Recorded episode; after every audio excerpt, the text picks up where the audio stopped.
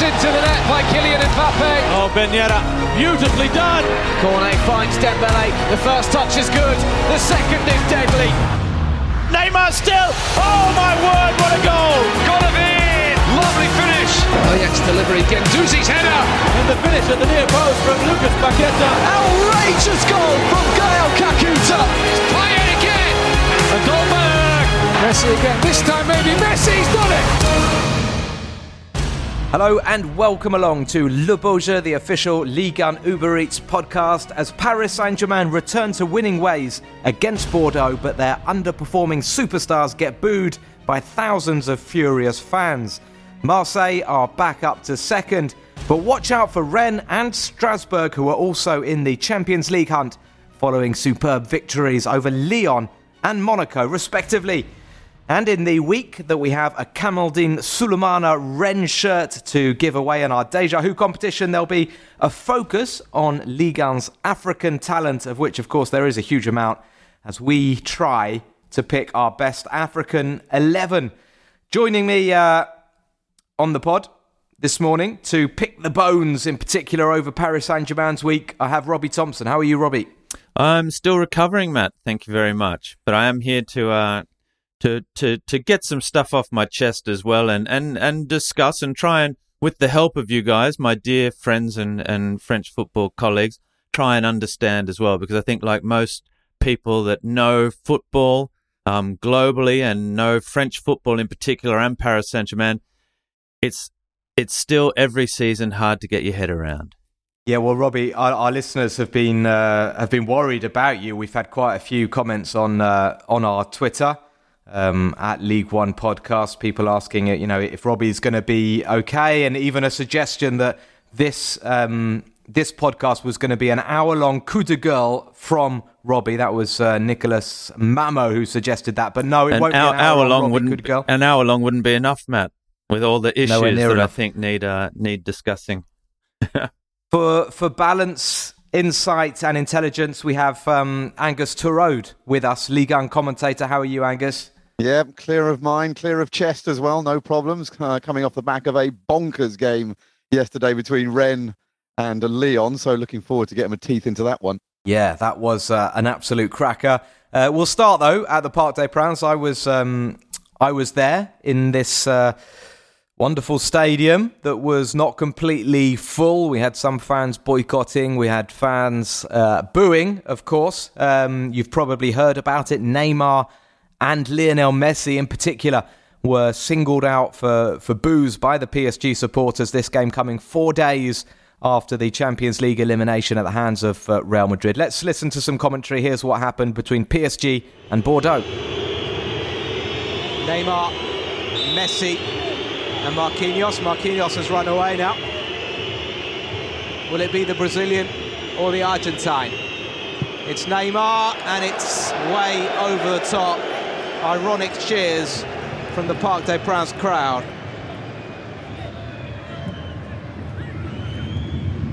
Danilo finds Paredes. Former Inter midfielder comes uh, back inside now to Messi. Good ball from Wijnaldum to Mbappe. Kylian Mbappe gets Paris Saint-Germain in front here against Bordeaux. No celebrations from Maurizio Pochettino, but uh, that will be some relief to the players out on the pitch after a difficult opening. After the boos from the fans, particularly towards Neymar and Messi. It's the golden boy Mbappe with his 15th league goal this season. Well played by Leo Messi. Neymar's in the middle. And Neymar has doubled PSG's lead. Well, the man who's been attracting boos for much of the game so far provides an element of response here.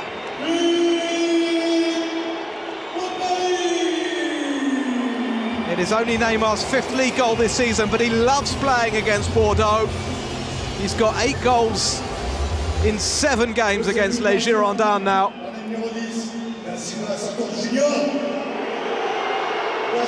The cross from Hakimi, inch perfect, and the finish delightful as well. Messi instrumental in the build-up. PSG two goals to the good. PSG can come again here with Messi. Good ball for Paredes. Mbappe looking for Neymar. Will he get there? No. Quate. Messi. Back in for Mbappe. They're queuing up here. Paredes. It is the third goal for Paris Saint-Germain.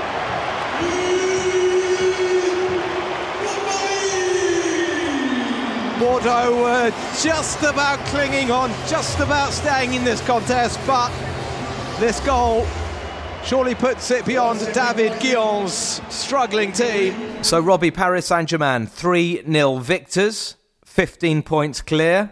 Well done to Paris Saint Germain. Let's get that out of the way. Um, we have to be honest, it's not been a good week for Paris Saint Germain. Um, not just the defeat in the Bernabeu, but the manner of the Champions League exit.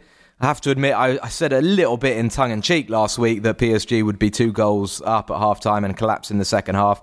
Um, sadly, I was right. We thought maybe they'd got that out of their system, having had good results in the last two seasons, reaching the final and reaching the semi final um, last year. But uh, it was a real sort of uh, harp back to the to the bad old days, wasn't it, in the Bernabeu? Robbie, I want to start by asking you if you understand the reaction of the of the supporters. Obviously, you can understand them being bitterly disappointed and angry, but in particular the the booing of certain players, um, including perhaps the greatest footballer ever. Uh, yes. Okay. So many already. So many issues in. no, no. Yeah, but answer, the, that. answer but my this question one. first. Okay, this one first up. Um, I think you have to understand the history of France as as well as being a, a, a revolutionary country and and and people that are very strong in defending what they what they feel and expressing themselves and for how they feel. Um, I think that's a that's an important thing where the the uh, compared to a lot of Anglo society, and I say this with all from my experience in Australia more than anything, um, a French person will will speak their mind a lot more than than an Australian, and will will kick up a fuss and stand their ground a lot more than an Australian, I think, in a political sense. So so possibly there there's there's something in in in in that reaction. There's not necessarily a a, a rule book of respect or or politeness or etiquette that a that a French fan will will follow as much as as much as another type of football fan, perhaps. Um, booing Neymar and Messi in particular, it it's a hard one because I think there there have been precedents in French football in particular, probably precedents in all all over the world in in national teams as well of of of of fans booing their own players. I know it shocked a lot of people that don't follow French football, that haven't seen um, the development of Paris Saint Germain over the last ten years, that haven't seen the how Lionel Messi has played this season, how Neymar has played in in five seasons, and how his relationship with the club has developed as well. So I think they're they're all elements. I don't think there's an easy an easy answer to to whether it's right or whether it's wrong. There was a big article in Le L'Equipe by their head writer Vincent Duluc that was um, saying that it was unacceptable and quoting Nick Hornby and and all this romanticism about football, which is the height of irony coming from Le L'Equipe, who spent the whole time saying that Paris Saint Germain should win everything and creating this this demonic monster that that isn't allowed to slip up and as soon as they do you you jump on them i think Robbie, i think the- in the, the- in the- the I- wake yeah. in the wake of that champions league defeat which was inexplicable devastating for paris saint-germain fans probably devastating for the players as well who don't understand what happens there was a lot of finger pointing and people love to have a villain, a baddie. Um, a lot of people see Paris Saint Germain as being a baddie, even though to to celebrate a Real Madrid victory in the Champions League is is hilarious if you're looking for romanticism in football. But there there was that, um, and the Paris Saint Germain fans in turn were also looking for for for a baddie, someone to point the finger at as well. And I think Neymar and Messi are probably easy targets for them too. But it's the symbol of it, isn't it? I think that's why you know Messi and Neymar are the symbols of this project. It's annoying to use to, to use that word, but let's say this stage of the project, which was in the summer, we're you know we're we're getting more big names. We're getting the biggest name um, ever, or the best player ever in football to play. Messi, Neymar, along with Mbappe, and uh, it was very marked how they how they cheered Mbappe and, and, and booed the other two. Which, if you look at you know the performances of the three, um, you you can understand that that reaction, but I, I, I feel like from the point of view of Messi, I, I can understand why people are, are getting upset about it. And I think it's more, yeah, the, the symbol that, that, that Messi is, i.e., um, the head of this project who's come in and just been massively disappointing. But I think it's harsh because because he is who he, who he is, and just because when you watch him, yeah, he's been disappointing. But it's it's it's not it's it's not because he just doesn't care. I, you know, it doesn't look like it's a messy. well, I mean that that that that can be debated because he's got this very kind of like um, laid back style of playing football, but I don't think for a minute that Messi wants to be um, as you know ineffective as he is on on on the football pitch. Angus. Yeah, I, I just picking up on uh, on Messi there. I think what part of the the reason why the fans are so upset with him is that they see this uh, difference between him in the Champions League and in Liga, where he has uh, struggled to get goals even though he has been setting up goals, which is the uh, the thing he's coming up with in Liga. But I think that the the real problem with Paris Saint Germain is not so much the attack. I mean, Messi was seen as like the missing link that would take them to a Champions League. But I think that they've missed the point that uh, they've fallen into that sort of Galacticos trap a little bit that Real Madrid did, where they concentrated more on bringing in attacking players at the expense of really shoring up at the back. And I think that it's at the back where Paris Saint Germain have had more problems than they have coming forward. I think the forward t- forwards take care of themselves. They're they did. So they did good. sign. They did sign Hakimi, Ramos, and Donnarumma in the summer. Yes, I mean, it's but not Ramos like they, have been barely ignoring played. that. Nuno Uh, Mendes They didn't know as well. that. They didn't Nuno Mendes, but they didn't. They didn't know he wouldn't play. It's not like No. you know. I'm. I, I, it's not like they've neglected the defence. But the defense been is where perhaps their unlucky or have laid. unwise. Yeah, but I think I think the pro- the defense is still more where the yeah, although Angus, no, no, no, and I'm not, I'm not. Yeah, I, I get what you're saying, but you could say as well when you have got three players who don't defend in, you know, in in your attack, then that makes it harder for the defenders. Very true. Yeah. But Yeah, no, I- I mean, yeah, I think it's very easy to to look at this and say all these things, and it's it's true the comment about the the three that don't necessarily work as hard up front as as as what you'd want, particularly in modern football. And when you look at other other sides um, that do, I think look, I think there are so many things that that need to be discussed to try and dissect that. But I think, and if you look, if you let the dust settle on what happened last Wednesday night, I certainly hope, and I think when knowing Carlo Ancelotti um, and the way he would have reacted, I certainly hope Real Madrid feel very, very fortunate to have gone through. And I say this with a straight face and in all sincerity Yeah, because what's for that got to do with anything? Real Madrid, Robbie. an Real hour Madrid will go out. They're, they've got no chance against a Man City or a Liverpool. They're, they're an aging team, and Paris Saint Germain handed them the victory. So I mean, who cares about Real Madrid? I don't know. Okay, well, I'm just well, we're talking about this what I've heard several times sense of entitlement, but also the fact that this Paris Saint-Germain side can't play because for 150 minutes of 180 they played exceptionally well against Yeah, Real absolutely. Madrid, who But are Robbie, runaway absolutely. leaders in the Spanish Okay, First Division. right. Matt, it's not But Real Robbie- Madrid Robbie- who have no listen, no, chance no, of winning no, the. Champions League. Real Madrid but are not just- a terrible side, and Paris Saint-Germain showed them. That they are a side that can match them Well, and probably any side in Europe good, over Isn't that 150 good minutes. Isn't that good that Paris Saint Germain can play well, given that they've can bought, fall like, some of apart the best like no other in side in the, world? history of the game. The whole point, yeah, the whole point is what happened in the last 30 minutes, Robbie, and the way that they collapsed, and the fact that they still had 15 or 20 well, then minutes. don't They- talk they to me about they- tactics then, or they- balance they of the had- side. Talk to me about the Listen, mental Robbie, side, me why talk- they fall apart. Yeah, okay, I will. That's what I will do. And I think um, they ultimately got what they deserved because um, in those last 15 minutes, Robbie, they had to score a goal. They they couldn't pass a football. They couldn't get out of the Real Madrid half or their own half rather. Um, and it was and it was absolutely pathetic. They just forgot how to play football because they haven't respected for me, you know, and this this will be you know uh, a grande phrase that you'll probably roll your You eyes about about, but I don't Nick feel Hornby, that Matt? they.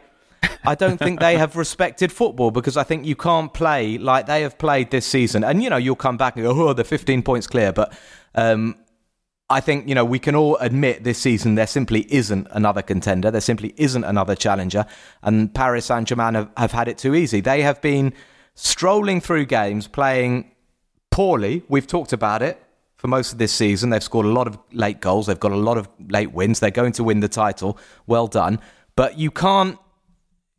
You can't behave like Paris Saint Germain have behaved this season, whether it be during the games, whether it be during the week um, and expect, you know, and, and expect when the going gets tough, and let's face it, it didn't even get that tough. They just conceded one goal and they completely collapsed because there isn't a team there. and, and in those moments, this is when everybody has to pull together and every because you can have all the individuals you want, and you would think with 20 minutes left in a football match, when you've got Messi, Neymar, Mbappe, Di Maria, Draxler, Verratti on the football pitch, you would at least create a chance. They couldn't string a pass together because the team disintegrated. And you can say that's because the management has no, uh, the the manager has no authority. He's been undermined all the time. There's there's a whole bundle of reasons for it, but in many ways, I find it very reassuring because what we are seeing is that football is ultimately a collective, and that has let Paris Saint Germain down. Well, I I, don't I agree with agree that, Rob. with I agree with with nearly all of that. Just I don't think. I mean the the the falling apart the last twenty minutes, the last twenty five minutes when you need a goal, and after everything you've just said, I think that also goes to explain why the fans were so devastated and why why people just can't understand what happened. There's the the the height of the fans' anger and disappointment is only matched by the the quantity of their hope that this was going to be the year when things could turn around. And when you see a side that can play as good as they did for the first hour, can only be matched by the way they can completely fall apart. But they called it as well. They called it the fans because before the Real Madrid game, we saw all the banners. We the, the, the fans totally knew that this was a dysfunctional football club. And you, yeah, of course, they didn't expect the collapse because when you're watching the game, PSG are in control and you're waiting for the third goal, uh, and we didn't expect that. But Angus, Yeah, well, I have a. Uh, let's get Angus can have have get a, try and get a word in edgeways before I'm coming back because I have another theory as well, and I agree with with almost everything you've said, Matt. Because, and I think it's reached a point where the inverted commas project is in real danger. But but go, Angus. Yeah, I was enjoying the ding dong battle going on there. It was all, I didn't need to say anything, but I was going to say that uh, that uh, I think as well the, the fans so frustrated because of the fact that it's not just this season that they're complaining about If We've seen Paris Saint Germain collapse like this in the past. I mean, most spectacularly against Barcelona, where they were well in control of that, and a similar thing happened to them then.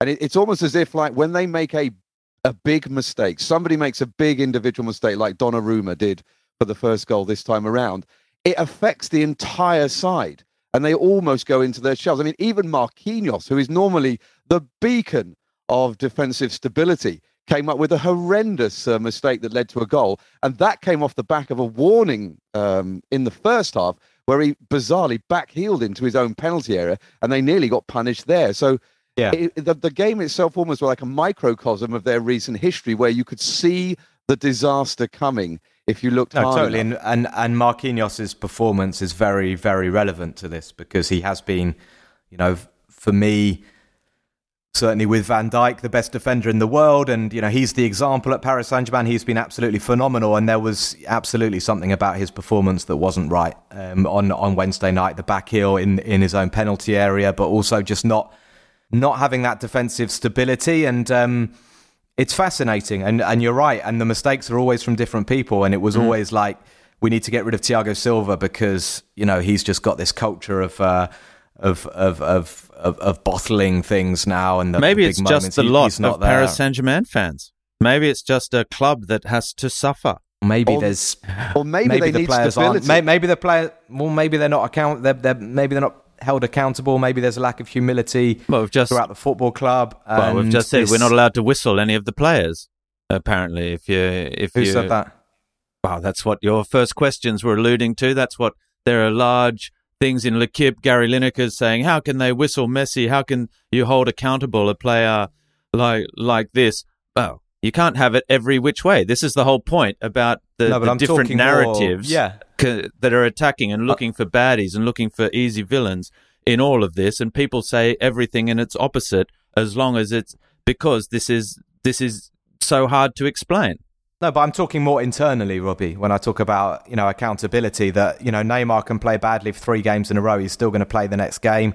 Um, Hakimi and all, whoever can go to Fashion Week and, and whatever and get photos taken when they're meant to be preparing for a game, and nobody's going to say anything. Um, Cavani, let's talk about him because he's not there anymore, so Robbie won't get upset. But you know, could come back from holidays whenever he wanted to, and he'd still have to play. And you can't run a football club like that. Maybe a little more patience should have been shown with the likes of Unai Emery and uh, Thomas Tuchel because we've seen what they've done since it's, they unman- left the it's, it's unmanageable. It's unmanageable. You know, and yeah, you've got, you've got to give the Well, manager I a think- horror horror show show. clout, I think, over the Well, players. Yeah, well, I think you're getting to uh, the point, which is one that I think is is worthy to be raised. And again, and it comes back to my initial point about the the the whistling of the the the two star players, if you like, or two of the star players of Paris Saint Germain at the weekend in Messi and Neymar, is the fact that there was there is a misunderstanding of French culture and French football culture as well, and and when the the owners took over the club in 2011, the Qatari Sports Investment, they always talk, and you always heard this said over and over again. This this club is to be a locomotive for French football. We're going to lead, and we're through traction. We're going to pull up the rest of the league, and everyone else is going to come with us. And there's going to be more investment, and the whole level of French football is going to go up various levels. Except that nobody followed because they didn't understand that that French football culture is not like the English or the Spanish or the Italian insofar as it is all pervasive and people lose their heads and will throw all their money into into building up these clubs and you can't have a an AC Milan who in the late 80s and early 90s bought every good player in the world and built them up. There was one that 94-95 team had about seven or eight foreigners, all the best, when you could still only play three or four at a, at the time. And they were leaving players on the bench, Savicevic, Boban, the Dutchman, they were all still there. It was all just madness. But everyone else in Italian football went with them. They all said, Oh my God, this is amazing. Juve, Torino, Parma, Lazio, they all, they all went. What do you eh, mean they all went with them? They all They all spent money. well. They all invested. They all But the French clubs don't have. They don't have the money. Exact, but who does, Matt? No one, no one does. The Italian, then Italian football goes down, goes through a period of 10 years without money. In Spain, you had that great period of Deportivo La Coruña, of Valencia, Sevilla. They were, all, they were all up there. In England, everyone, Manchester City started changing the, the transfer landscape, investing huge amounts of money. Liverpool Chelsea- went with Chelsea them, Manchester initially, yeah. United, Chelsea initially, exactly. But Yeah. because of the culture of the football, everyone went with it and the league continued to grow and you still and now you have these five or six clubs who have the biggest wage bills in in world football who spend more money who generate more money Paris Saint-Germain thought they could do that in France that the economic ecosystem of French football doesn't permit anyone else to go with them so all they've done is continue growing and said well no one's coming with us Lyon aren't getting any better Monaco aren't getting any better. They just sold all their players. Marseille aren't, aren't, aren't trying. No one's performing in Europe. And they just kept on doing more and more. And they kept on change the coach, bring in, bring in Neymar in 2017, bring in, bring in Kylian Mbappe, now bring in Messi, bring in Wijnaldum. And all of this is just this obsession of trying to win the Champions League and compete in Europe. But the idea originally was lift all of French football and the problem is, no one went with them, and so you have this huge chasm between Paris was it Saint really? Germain. What, what the idea other- of Qatar was absolutely. all of French football, was it? Well, that was the word. That was the. That's what Nasser Al Khelaifi has always What's said. disappointing, perhaps from our point of view, is that PSG haven't invested more in, in, in French talent, and that was another thing I read. One of the suggestions of L'Equipe for the for the PSG rebuild was that instead of going out and buying you know, the the latest superstars. Why don't they buy Lovro Majer and uh, Seko Fofana and Sven Botman and like invest? Well, But, I what's mean, their know, model? It's, it's, it's, Is that the English model? I, I, I don't know. You know, you're talking about the English model at a time when uh, Chelsea are being sanctioned, where there's a lot of debate about whether the Premier League should be allowing Saudi Arabia to to, to invest in, in Newcastle. I, I, and, Well, that's you know, all different. That's a geopolitical argument that I Well, wasn't it- getting it- into. It, is, I'm is, but I talking about English just football investing huge to- amounts of money. I think French English football. to an extent, was able to follow Chelsea and Manchester City because they already had enormous television revenues, and I don't think But that's what I'm saying, Matt. That's my whole point. Yeah, but the French- the economic culture of the country, the economy of football economy in England was ready to explode and and grow Yeah. the way it had in Italy in the 90s and Spain in the noughties, and then England overtook everyone and will continue to go. And the French uh, football economy was never going to be that economy. And yet they've invested in Paris Saint Germain as if they were a Manchester City, a Real Madrid, or a Juventus. It's it's interesting stuff, Robbie. For for more, listen to Robbie Thomson on the History of Football podcast, which he will soon be uh, be launching. But we're going to stick with Ligue 1 Uber Eats, and I have to admit, I chuckled over my cereal this morning when I, I, I saw a tweet. Um, we were talking last week about how we're all worried about Marseille and Jorge Sampaoli, and it was all going wrong. And the tweet was, uh, uh, "What an incredible turnaround it's been! Three victories in a week for Marseille. Um, the first one." in Madrid on Wednesday night, the second one against Basel on Thursday, and uh, another victory for Marseille on Sunday night against Brest, 4 1. Um, so, you know, the Marseille supporters listening, uh, well done to you. You probably enjoyed that chat about Paris Saint Germain as well. But Robbie will point out, unless I do, that uh, Marseille are 15 points behind PSG. They are, though, above Nice again on goal difference. Nice were held to a nil-nil draw at uh, at Montpellier, um, but good to see Marseille win in Europe in what was uh, overall a pretty underwhelming um, underwhelming week. Uh, Rennes, I, I watched Rennes's game against Leicester. We'll we'll talk about Rennes in a moment. They played they played really well against Leicester, and you know Leicester somehow with that last minute goal got got got the two 0 victory. It was a fascinating game. Ren just lacked, I think, that little bit of European know how. Um, but that tie isn't over yet. Monaco, very disappointing, losing 2 0 in Braga. Um, Monaco lost again at the weekend against Strasbourg, so uh, difficult, difficult moments for, for Philippe Clement. But Angus is chomping at the bit. We're going to bring in his commentary. We're going to listen to what happened in uh, what was uh, the the big game of the weekend. It was Lyon against Rennes. Lyon, oh gosh, sorry, I didn't mention them. They did really well in Europe. Um, they they secured a 1 0 win away to Porto, and, and Lyon played really well in that. And I have to admit, I watched that and I thought, this Lyon side, they're going to finish the season strongly. Let's see what happened. Lyon against Rennes on Sunday afternoon. It's come up through the system. Oh, Always a nice chance here. And another chance. And Benjamin Bourigeaud has put Rennes in front. A swift counter attack from action at the other end.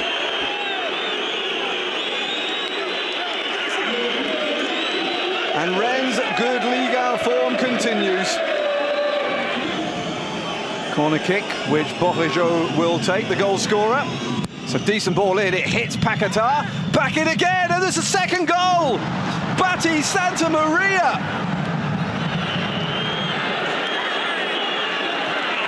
Only his second goal of the season, it took a deflection by the look of it, which meant that Anthony Lopes was absolutely stranded. But a catastrophic start in the rain for Lyon. What a start for Rennes. True fair. Fairly uncultured ball compared to what we've seen now then. Lopes, another moment from Lopes, right at the end of the half, and Majer has made it three! Right on the stroke of half time! Oh my goodness me, a nightmare in the last five minutes for Anthony Lopes. Peter Bosz's men in all sorts of trouble now.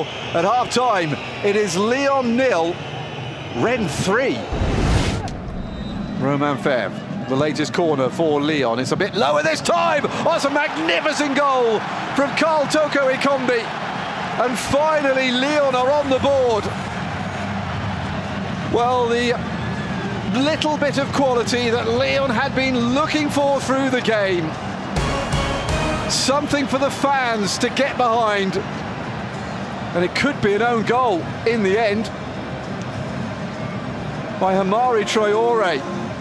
Well, Angus, um, what do we make of this Lyon side who can be superb and, and control a game in Porto and play play so well, and yet a few days later collapse? Um, they had a disastrous start to the game.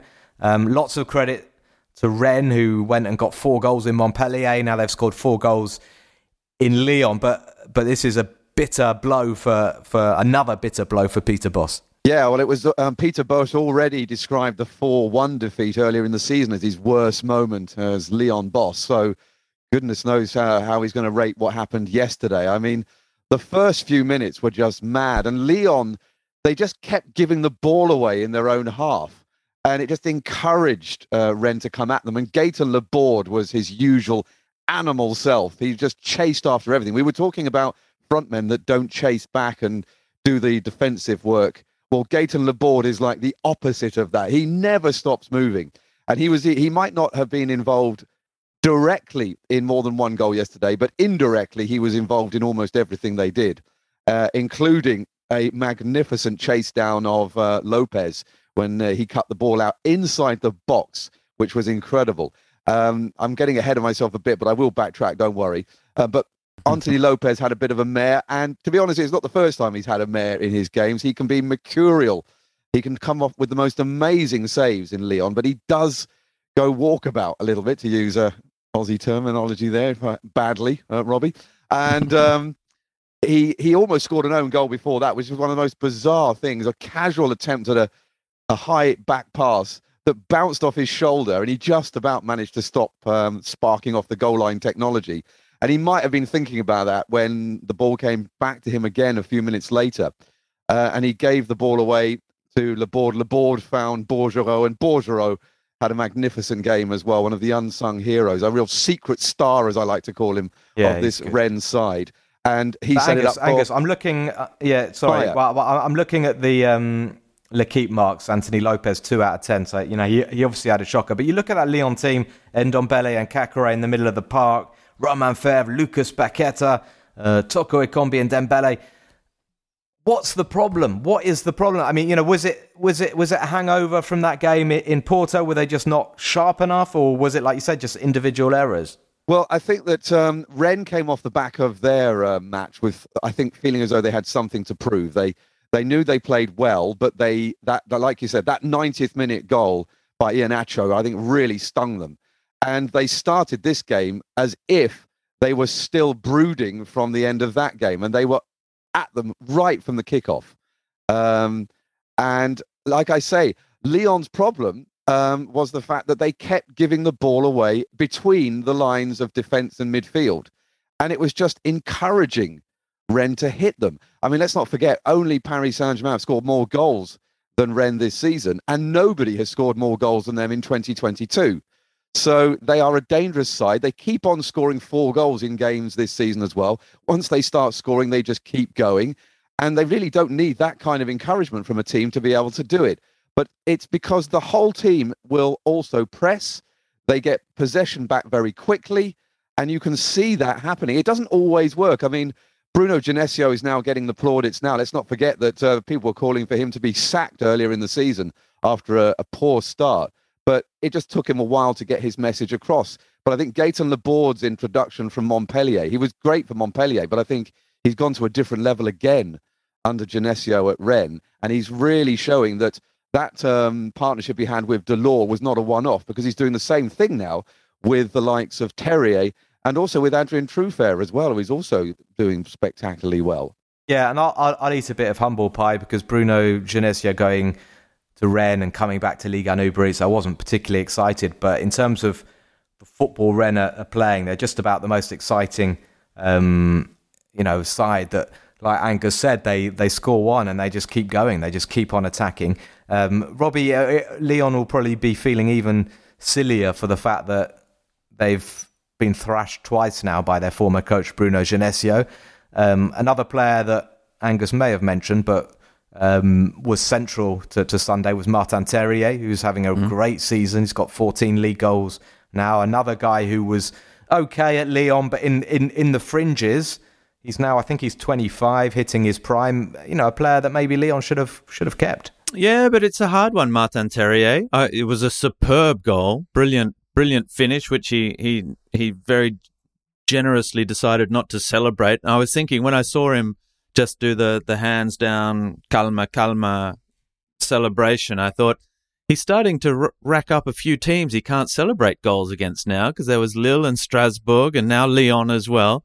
And he's one of those nice guys that doesn't want to offend anyone. I I don't I won't jump on Lyon for not for not re-signing him or for hanging on to him just because we could all see the potential. But I really started to wonder whether he was ever going to be the player that everyone thought he was going to be as well. I don't don't know really what's clicked. Maybe just because Lille was well, he never really played that much at, at. Strasbourg, I think he he showed glimpses like at Lyon, but really no consistency and no real hunger and no real clinical yeah, edge to his game. The, and yeah, it's the hunger. Exactly, he's an is elegant. He is he a killer? Yeah, exactly, and and that he started to show. So look, the fact that he didn't that he didn't re-sign and that it's all clicking for him, great. One thing I will say very quickly, and then my piece is done um, about Rennes, and I think Angus said it there, and you did too, Matt. This that there's a positive thing about them. They've got these players that are prepared to run, are prepared to give everything out on the pitch. I'm not comparing that to anybody else, or and there, there are different reasons why you can get that, but it's all about buying in, having a coach who can who can get his message across, who can who can convey what he wants from the players and get them to buy in. They look like a good bunch. We were talking the other week about Hamari Traore and what a what a what a player he is. They've got young players. Lovro uh, Majer is a fantastic footballer who's who will only continue to get better. They've got they've got a good mix and it's all clicking. Would you, Rob? Would you take him for Neymar right now? Lovro Majer, same position, yeah. or, or Martin Terrier? Lovro, no, Lovro Majer. Oh, I'm not going to play him on uh, high on the left. okay, I all right, Lovro Majer. Lo, Lo, yeah, no, sorry, I'm just I'm just just testing Robbie a little bit. Lo- Lovro Majer instead of I'm um, trying to think Di, Di Maria. No, he's more he's more of a um, deep lying midfielder. Anyway, sorry, yeah. let, us stop this game. It's not it's not good fun. Angus, but Wijnaldum. No, I was going to talk about Terrier and the fact that uh, I think one of the things about Terrier's resurgence is uh, the way he's responded to having Bruno Genesio in charge of him because he scored a couple of goals before he arrived last season, but he really kicked on almost immediately that uh, Genesio came in. Uh, he scored nine goals in the end last season. He's gone on. He's the uh, top scorer for them this campaign, and he really seems to fit it. I know that Genesio is making him feel like the most important player in the team, but his confidence seems far higher these days uh, than it used to be, and he's fitting in really well with those around him. Just very quickly, and this can be a, another mini coup de gueule from me today, is the fact that uh, that argument of why he never performed there, or he's the one that got away, or we we had him and he didn't do that for us. Why isn't he? This is the life of a footballer. There sometimes it's just the people you play with, it's the coach, it's your family situation, it's it's you know any number of things why something clicks at one club and didn't before or didn't at another and won't in the future and it happens over and over again there are some things that are not mathematical that you can't just uh, perfectly predict 100%. And where a player plays his best, that's one of them. Okay. Okay, thank you, Robbie. We've got a competition coming up, the uh, the Deja Who competition, and then we're going to talk African talent. Just to wrap up um, the race for Europe, uh, PSG obviously 15 points clear of Marseille and Nice. So Marseille second, Nice third. They both have 50 points. Rennes have 49 points. Strasbourg have 47. So just three points separating those four teams between Marseille and Strasbourg. There's then a bit of a drop off. You got Lille in, in sixth, they're on 43. Nantes in seventh. Monaco. Uh, you got Monaco, Lens, and Lyon all on 41 points. Monaco eighth, Lens ninth, uh, Lyon tenth. So Lyon still down in in tenth position, which is uh, obviously not where they would want to be. Now, listen, I, Robbie wants to apologise. I'll apologise on behalf of Robbie for what was a, a hugely difficult Deja Who last week. And I know a lot of you have spent a lot of time listening over and over trying to work it out. I the clues are there. The clues are there. The clues are there, but I mean, one of the one of the key clues was the the fact that it was International Women's Day, but Robbie didn't mention that. Um, so just very Oh, People quickly, should have known that. A Jerome Boateng shirt was up for grabs last week, and you may be reassured listening to this to hear that nobody got it. It's a it's the shirt- historic. First time the ever. shirt is being is being sent back to Jerome. Thank you for, for, for the offer, Jerome, but nobody got no no no no. It's it is still up for grabs. Um, the clue was um, after a long career in the French second division, which did include a first World Cup appearance. It was four years later that everything really took off for me. In the year I made my eye-catching Ligue 1 debut, I went all the way to the World Cup final, and 12 months later, I'd also featured in both the UEFA Champions League and Europa League, as well as the UEFA Nations League. Strong minded and assertive in the middle of the park, I am known for always playing to the whistle. Robbie, I mean, the key was I'm known for always playing to the whistle. Um, which suggests it's an official, and the fact that I mentioned it was International Women's Day um, one or two people out there might be getting it. Um, Stephanie Frappart, is that right, Robbie? That is correct. That is correct. So um, we got some answers. Well, we still should um, explain who she is because maybe no one knows. Yeah, go on then, she is. Yeah, mate. well, you can. go. You can. You're, you're hosting. Stephanie Frappart. Okay, so yeah, for the first referee to to referee in Ligue 1 Uber Eats, it was Amiens against Strasbourg, her first game a few seasons ago now. Um, she took charge of a Champions League game for the first time. Juventus, Dynamo Kiev, uh, Leicester against Zoria Luhansk in the Europa League. She took charge of the UEFA Super Cup between Chelsea and Liverpool, uh, a UEFA Nations League game between Malta and Latvia. And uh, the World Cup clue that that had me stumped. I said, "No, Robbie, she didn't. She wasn't in the World Cup final, but she did take charge of the 2019 FIFA Women's World Cup final in France." Congratulations to Robbie Thomson, who won his own competition Thank that you. nobody else could win. Um, now, So do you really win me- for us mere mortals, no, Robbie is not going to get the shirt. We're giving you another clue for the Jerome Boateng shirt. So actually, two shirts up for grabs this week. Um, and here we go. I think Robbie's going easy on you. This is the clue for to win a Jerome Boateng shirt. Um, we're continuing on a similar theme. Tell us who was the first female coach on the bench of a professional men's football match in France, and where is she now? If you think that you know the answer to that, League One Podcast at gmail.com. Now that is an Good luck. easy one, but it's just sticking with a theme to just reinforce that women have played and continue to play and will play in the future a prominent role in French football and perhaps other leagues around Europe and the world can take note. Thank you, Robbie. Thank There you, Robbie. I said to him this morning, by the way, that second clue was far too easy, and he was like, "Well, we've got to get rid of the shirt." Uh, I mean, you know, so, so guys, He doesn't even play anymore. I mean, this is a much harder Deja Who this week's. Um, the prize is uh, a wonderful um, Rennes shirt with Kamaldeen Sulemana on the back, the uh, Ghanaian whiz kid uh, who lit up Ligue 1 in the first uh, few months of the season and has a big, big future. So here we go. It's time for this week's Deja Vu. Who am I? I made my Ligue 1 debut at 21 years of age for my hometown club and went on to play for four other teams in the French top flight and one English club, getting my hot little hands on the Coupe de la Ligue with three different teams and the Ligue 1 championship with two of them. My bad boy slash good natured larrikin image proved a heady mix, and trouble, rumour, and innuendo were never far away. Despite all the legendary tales of my joie de vivre, my penchant for student nights, and regular run ins with the law that sometimes threatened to overshadow my achievements on the pitch, my top flight career lasted a full 16 years and I earned 48 caps for my country. So, Angus, um, is that an easy one, a hard one? I couldn't tell you. There are I'm a couple always of rubbish- big I'm clues always there. There are a couple of big clues in there. I'm I'm struggling. I'm struggling No, with Matt, it, but I you- think that's I think you that's can get that. gettable. Yeah, I think. Yeah, that, I'm a bit tired this morning. I'll have a look over, over my Yeah. lunch break. I'll have a proper look. Um, we got an Aside, email aside from, from the facts, there are two clear clues that give it away, which we'll we will discuss in a week's time.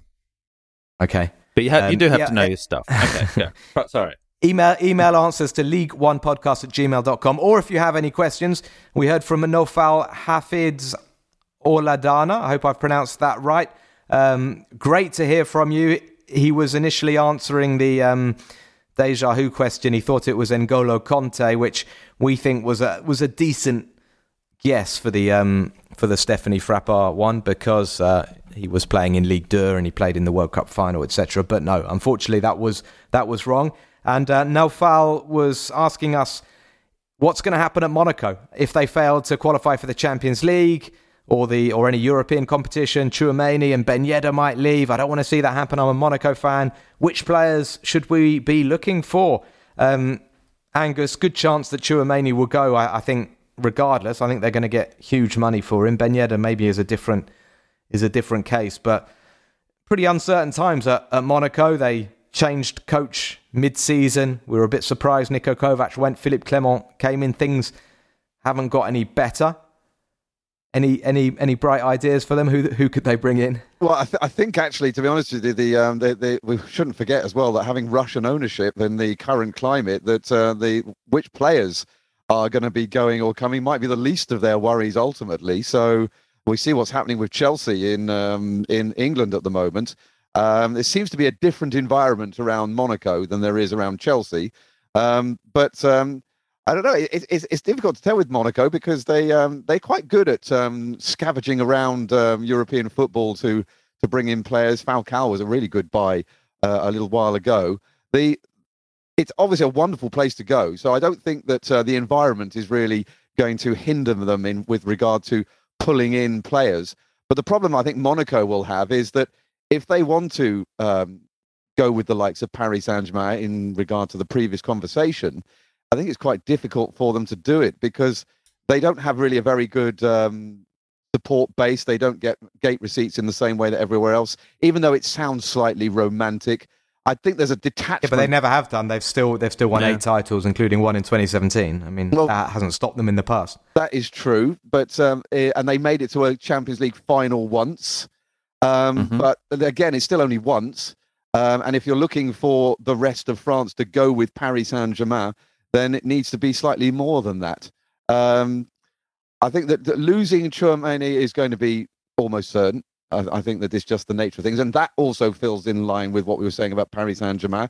Is that Paris Saint Germain are the only team that really managed to keep hold of players when they do well, which doesn't help with the general rise of uh, the entire French league. And Monaco fit into that. I mean, they won the title and immediately lost Kylian Mbappe, so and that put them back, and they suddenly were back in the pack again.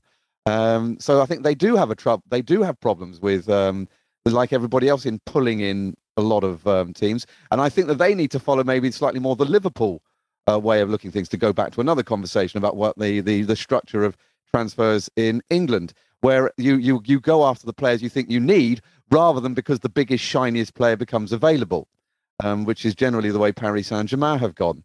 But uh, no, it, I mean, it's, I can't tell you where their transfer policy is going to go. Nobody really can, to be honest with you.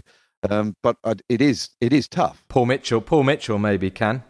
He Yeah, can. we the should uh, get him on the sporting pod. director, but we, we will try. We yeah, well, we might we might be speaking to him. Uh, Well, they've got a new he, a brand maybe new does, he maybe doesn't centre. know this yet, but They've got Yeah, a brand new training centre just up the hill from Monaco, which uh, is also where they're also putting their future as well. So hopefully they will be able to come up with some some shiny new youngsters who are already coming through. To be fair, um, so maybe that is the future as well for them.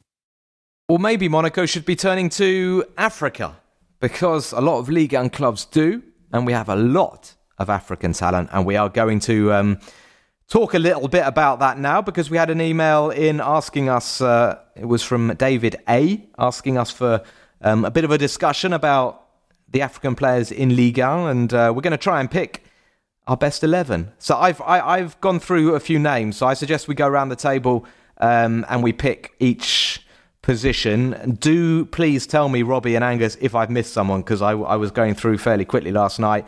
Um, in ter- terms of goalkeepers, we've got a, a, few young African goalkeepers, but in terms of the ones who are playing at the moment regularly in Ligue 1, we've got Alfred Gomis, the Senegalese goalkeeper at Rennes, who's taken Edouard Mendy's uh, place. Um, and we've got Alexandre Oukidja um, at Metz.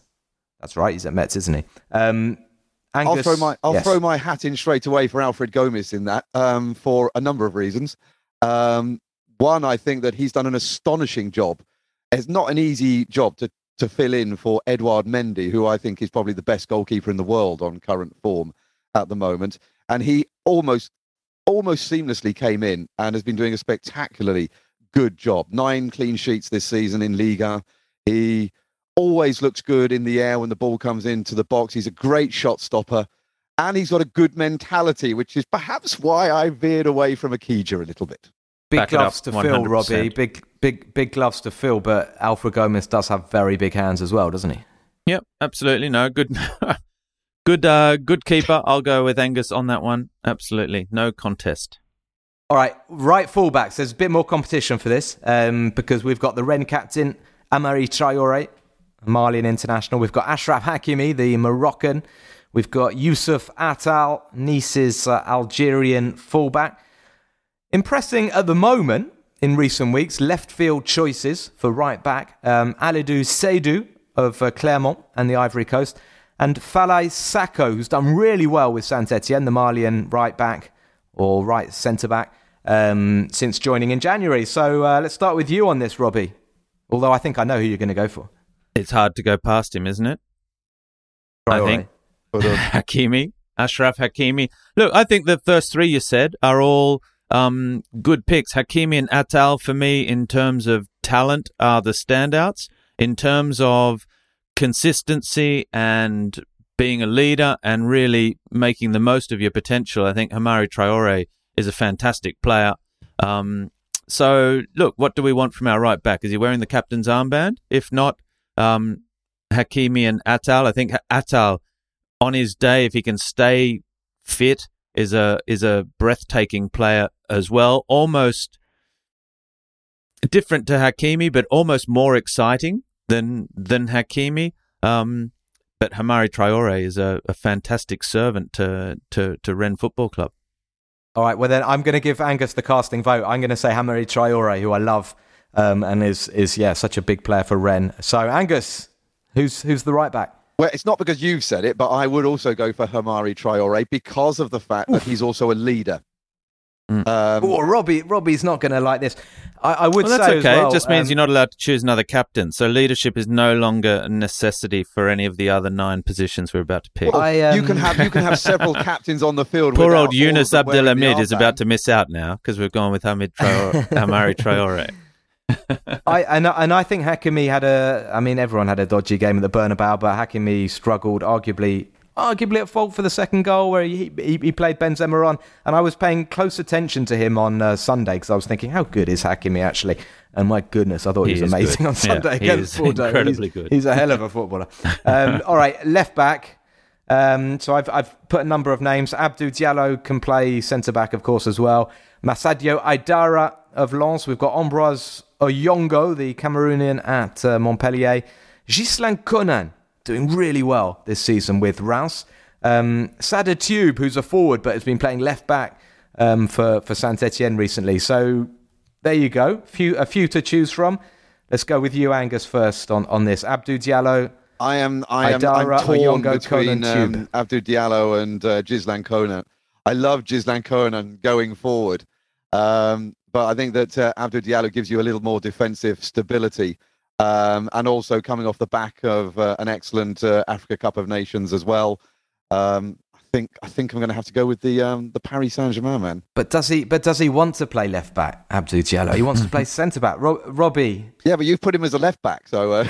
yeah, I have, and I and and, and I'm so I'll give you the. That was I'm a setup, Angus. I'm going for Ghislain. I'm going for Konan because uh, he's been really eye catching. He keeps getting in our team of the week um, yeah, week I, after week. I, will follow that. I'll go with Konan. I think Haidara, from my memory, is not a player that, that plays regularly enough or consistently enough in that position. Oyongo, um, I think, is a talented player, but just never seems to string five games together uh, over years and years that that we've been following him.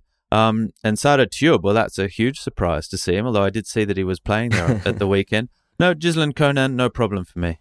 I guess Okay, it okay, depends on whether or not we're going to go for wing backs or full backs, doesn't it?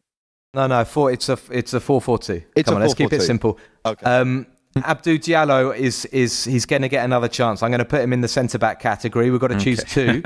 um, so these are the guys I've noted: Abdou Diallo, Nayef Aguerd, the uh, Moroccan for Rennes, Alexander Djiku, playing really well by the way at Strasbourg, Ghanaian international. Um, Scoring bicycle Diomande, kicks.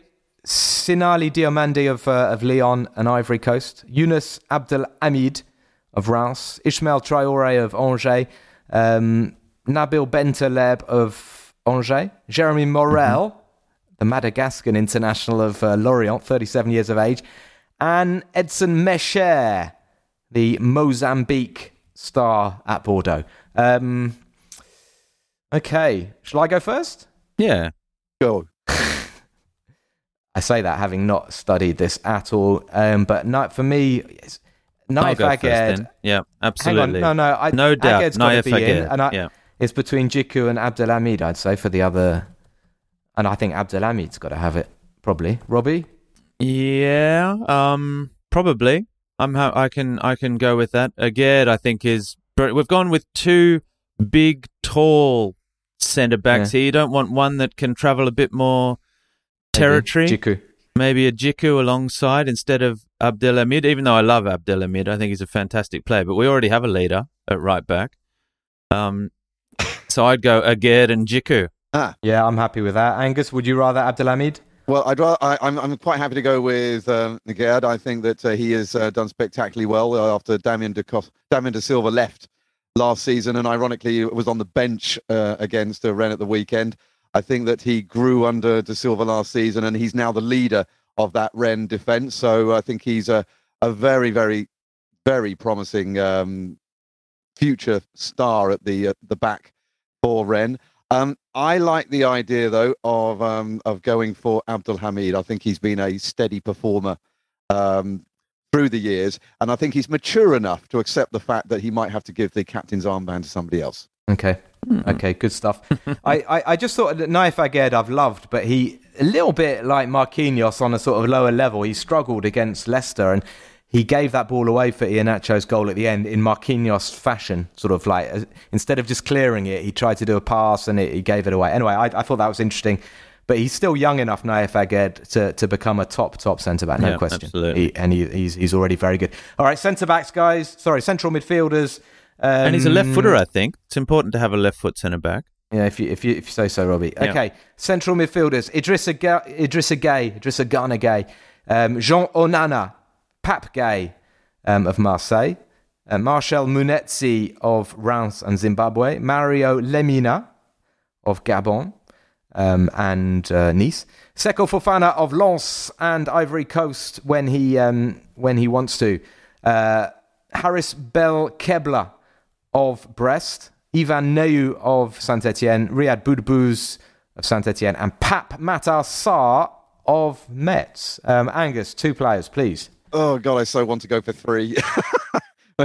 With this, it's I mean, it's easy to to say Idrissa Gueye. I mean, you know, he's never stops moving, always making tackling. He can score some of the most spectacular goals you're ever going to see. Um, but I also have an eye on uh, Mario Lemina. I think he's come in and done a really good job for Nice. Very similar, always moving, great at tackling, also good at getting play going for Nice as well. Uh, so I think that Lamina definitely, and then I am stuck between um, Seko Fofana and Idrissa Gueye. And the reason why is because Seko Fofana literally runs almost single-handedly the Lens midfield. I mean, he that I is few people in um, football, I think, in Europe who drive forward the way that Seko Fofana can do for Lens. So I'm going to go for Seko Fofana. Along Fofana with and um, Lemina. Lemina. Okay. Um, Mm, I Robbie, would- I mean, my- my- I like yeah, Mario. Lemina. I think he's had a, a good career. I think he's an underrated player. Um, but I wouldn't. I would take Idrissa Gueye ahead of him, for example. But the fact that you've got Fofana in there, and I agree 100% go with that. I'd go with a youngster. So I'm Onana, Gueye, Pape Gueye, or Pape Sarr. Is Pape Sarr too close to Seko Fofana in terms of too attacking? Do we need a real number six in there? And he's not having a great season, is he? No, He's exactly. It was sort of last year. He his was such a yeah. Yeah. No, listen, look, Fofana's got to be in. I mean, I, you know, for Yeah, me, yeah, I think Fofa- like of the- Fofana for me is no arguably, arguably, arguably the captain. Although we've given the armband to Hamari Traore. Um, Boubacar Kamara played. He hasn't been called up to the France senior team yet. Does he have uh, No. African loyalties, or is there any? No, no talk no, of that. Um, um, no, he'll be France he'll be in the twenty France. Yeah, He'll be in the France team pretty soon, I would yeah. guess. Okay. Um, all right, so listen, um, Seko Fofana. Um, so it's either Idrissa Gueye or Mario Lemina. Well, we I'd we, we could also include three. Can I can before we decide? Can I give you the attacking midfielders because you could just opt for one of these if of you want. four of these. Okay, yeah, go. So, so if we only want one, then we could include Gueye and Lemina. Um, Hicham Boudaoui, Kamaldeen Sulemana, Moses Simon, Krepin Diatta, Gael Kakuta, Youcef Belaili, um, Unai, I've forgotten his first name, Wahbi Khazri, Farid Boulaya, or Pape Yade, or Pape Yade of Metz. Any shoe-ins there, Angus? Um, I like Sulemana. I, last season, I would have said Moses Simon actually, um, um, because I thought he did spectacularly. He's doing well pretty well this season. Yeah, as he's having a fantastic Yeah, but year uh, I don't know. I, I guess because I noticed him more last season because it was such a oh look at that. Um, He's doing uh, so well. He's being linked with Newcastle, which is, you know, wow. I know, which doesn't mean now what it used to, does it? So, uh, no, exactly.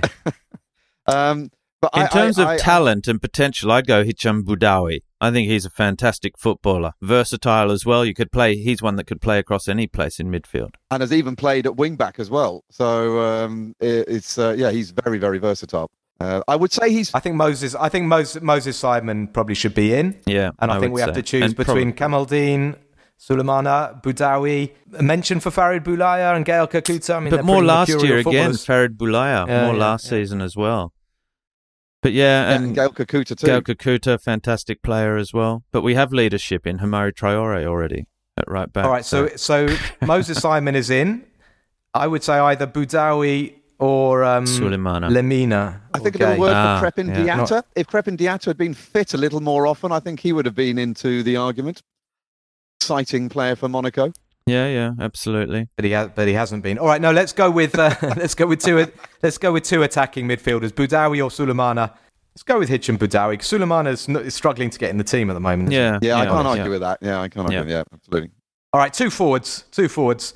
Um, these are the guys. So I've who did we noted. go with? Gueye or Lemina? Lemina Fofana? Is that it? Yeah, Lem- In the mid- in- yeah, yeah, okay. yeah. Okay. Ah, I thought Um, it would be Gueye. Fair enough. Two forwards: Bamba Dieng, Cedric Bakambu, Karl Toko Ekambi, um, Tino Kadewere, Andy Delort, Habib Diallo, Ignatius Ganago, Steve Mounie, Stephane Bahoken, Lebo Moti, but there's a lot. Mohamed Bayo, Terem Moffi, um, Denis Bouanga, Ibrahim Niane, who I put in, but he's really struggling at the moment, so we won't we won't go with Ibrahim Niane. Um, Robbie, do you want to find a good combination here? Okay, combination. Um, well, if we're talking, uh, okay, combination, combination. Uh, Mounie and Ganago. Oh, look at you! Wow. There we go. Mounie and Ganago. Whoa. Well, that's a combination. That's one that's fast It's over the ground, one that's great in the air. Ganago, I really like Yeah. Ganago. I picked him at the start of the season to be one to one to watch, just because I think he's so unorthodox, so unpredictable. Half the time, I don't know if he really knows what he's doing, but I think he's so dangerous. Um, uh, wow, Bayo, Mm. Bayo is good as Because well. it's it's a shame it's a shame Terem Moffi has struggled so much this season because he was so impressive last yeah, season. exactly. Um, but, Moham- Mo- Mohamed Bayo, no, Yeah, mm, Mohamed it's Bayo. impressive. It's yeah, it's true. I it's think true. Mohamed it's true. Bayo's I just think be in Mounie there. is underrated. Mounie is is underrated because he is so dangerous in the air, and not just in terms of scoring goals, but in terms of everything he does for the team. And and if you're a coach, Mounie gives you so many options, and and does so many different roles for you in that side that for me he's a but it's it's not very flashy. I'll I'll, I'll accept that.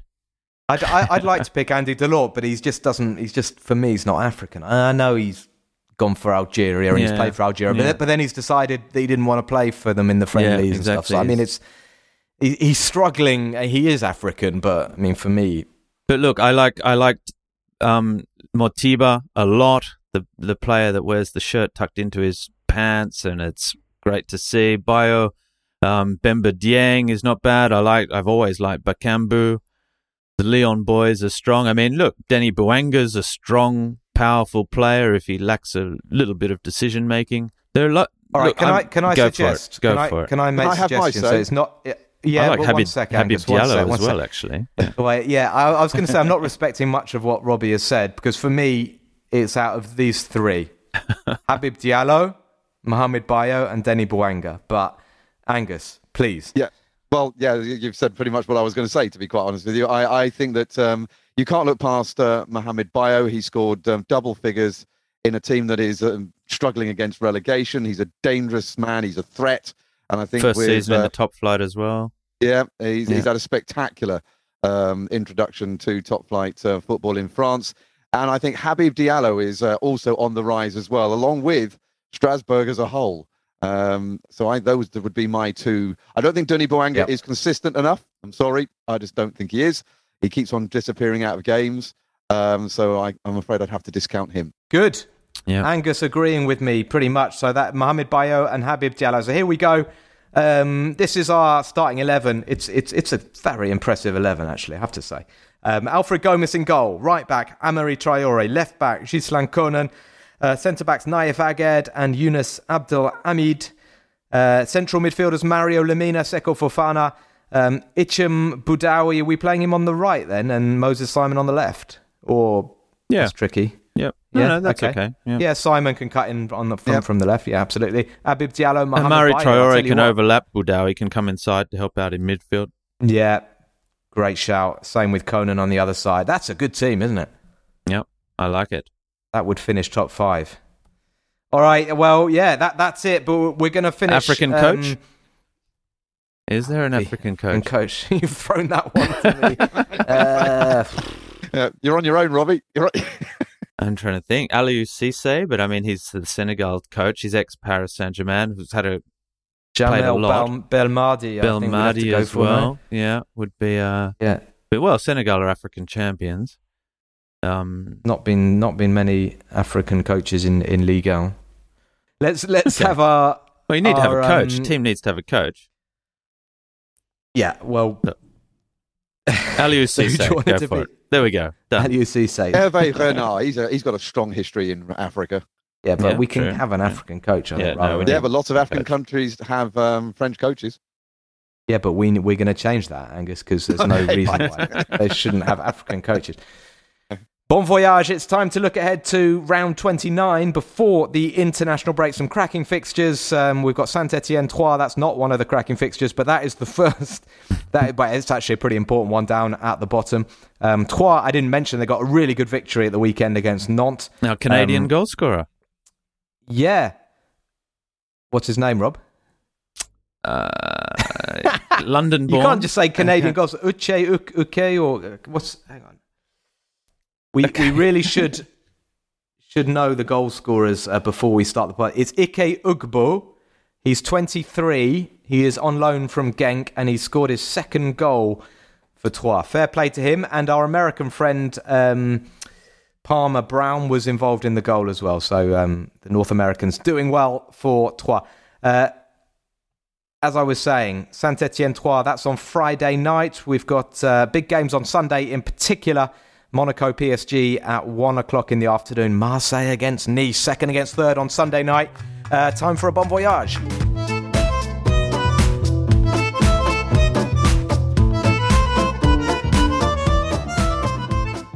Angus Torode, where would you like to go? Round 29. Well, I think that, uh, as you say, Sunday is really pulling in the uh, the attention uh, next week. I would like to go and watch Marseille against Nice. Uh, it's a uh, replay of the Coupe de France uh, from a little while back. Uh, nice dominated that game, but Marseille, I think, have uh, come back to form a little bit off the back of that win uh, at the weekend. I think has set up this Mediterranean derby on a knife edge. I think it will be very, very interesting. And with the whole second place, third place, with Strasbourg and Rennes also in the mix, I think it's a it's the place to see what's going to happen with that Champions League chase. Fair enough. That is certainly uh, an exciting fixture, no question about it. And uh, Marseille in, in, in springtime is pretty nice as well. Um, Rob, I was going to say Roberto, Robbe, but uh, Roberto. Robbe, Robbe, Robbie. Um, look, you have to if if it's so nice down there in in springtime, Monaco's got to be a nice place to go as well, doesn't it? I don't know. I'm, I'm a bit torn to the the the one o'clock kickoff, Monaco versus Paris Saint Germain. Um, could catch both games down there. Really, it's not that far to get to to Marseille, is it, Matt? You know that. Have to catch Well, a that is really what, actually flight. funny you say that, Rob. A, lot of people are doing that because it, there's a big event this weekend. We've got all the international broadcasters, um, well, a lot of them coming coming over to visit, and we're we're we're going You're to going to make have a, make gui- a day of it. We're, well, we're having a guided tour um, of the Mon- the new Monaco training ground on Saturday, and then the uh, broadcasters are invited to the Monaco PSG game, and I believe a lot of them are then going on to the Marseille Nice game in the evening. It's a, it's quite a day. It's quite It a bon is. voyage. And a nice bit of football as well. Well, I, I, I, I'm happy to get on that junket, Matt, if you're going to be there. That I sounds like am. lots of fun. Absolutely. Well, we'll I'll see you there, Rob. Um, good luck. Good luck getting those flights out of Australia. But um, I'll be there, whether you're there or not.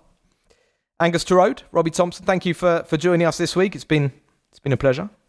We'll see who gets whistled uh, when PSG play play Monaco next Sunday. Maybe it'll be Monaco players getting whistled soon if they don't if they don't uh, turn things around. Neymar still. absolutely, absolutely. Thank you to our listeners for joining us. They'd need supporters for that. We will be. Oh, Robbie, that's a low blow. Sorry, we'll be back was- with was- another edition of uh, Le Beau Jeu next week. Until then, have a great week. All the best. Bye bye. Bye. And Goldberg! Messi again. This time maybe Messi's done it!